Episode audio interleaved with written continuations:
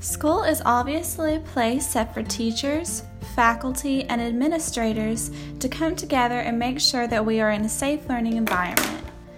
Many school administrators go the extra mile on a lot of things to make sure that we are being the best that we can be. However, I feel like school lunches have been a pretty unimportant thing in the eyes of teachers for a while now.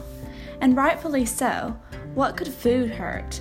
Well, some newfound research of mine will prove very differently on how much you think that food is a component in a regular school day. In this episode, I will begin to explain the effect that our school lunch food has on students. I will really begin to explain the certain nutrients that these little powerhouses of ours need to succeed on a day to day basis. Welcome to School Lunches. I'm your host, Amanda Cunningham. Today's episode is titled How Better Food Quality Can Improve Our Students and Our Future. Nutritional deficiencies can really affect anyone in their work, performance, and day to day life. As a matter of fact, nutritional deficiencies in zinc, B vitamins, omega 3 fatty acids, and protein have been shown to affect the cognitive development of children. It's also been shown that high amounts of saturated and unsaturated fats can stunt a child's learning pace. There are many indirect effects of unhealthy and healthy foods that can have an effect on students' learning pace and capabilities.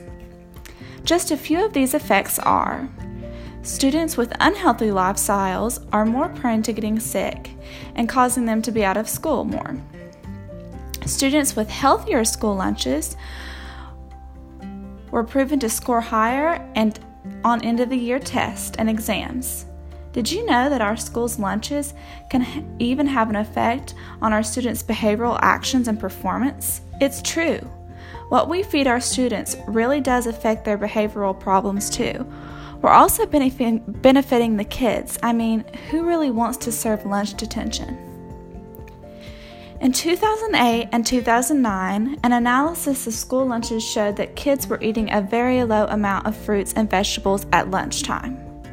Like my previous research concluded, McDonald's and Burger King were shown to have been tested up to 10 times as much as meat that was headed for the school cafeterias. This is beyond disbelief to me and many others that the meat we are serving our kids has been tested for impurities less than that of what was heading to the local McDonald's. In 2010, we had an act that improved our school's foods. Michelle Obama, the first the country's first lady at the time, put the HHFKA into motion. HHFKA stands for Healthy, Hunger-Free Kids Act. This act was put into effect to make schools up the daily portions of fruits and vegetables. Unfortunately, today's President and Conservative Party want to take away the given funds for healthy lunches and let lunches return back to the way they were before Michelle's HHFKA. It is true and proven that better food builds better brains and bodies. That's why good school nutrition helps us be the best we can be in body and mind. An excerpt from How Nutrition Affects Your Brain by Monica Reinagel proves just how much of a nutritional power plant your brain really is. She says, Of all the energy it takes to power your body's many functions and activities, your brain sucks up about 20%. B vitamins and iron are critical for the cellular energy metabolism that keeps the lights on up there. In other words, healthy brain function and development require overall good nutrition. Conversely, serious nutrition deficiencies can definitely impair your cognitive abilities. In a diagram that I found while doing my research, it shows exactly what we should be consuming in our everyday diet.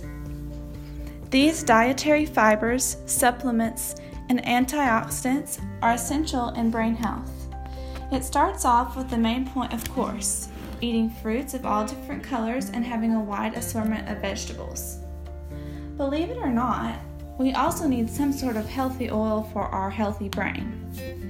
The Tin Man could not function properly without his oil, right? This still holds true for us as well.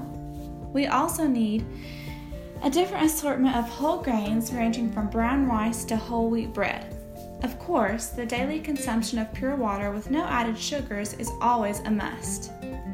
It is also proven that we need a lot of healthy proteins such as fish, poultry, beans, and nuts. Today's podcast highlighted some of the main foods that we need to keep our cognitive at 100%. Now, is it clearer to you why better and more nutrient rich foods in our schools can better affect our students?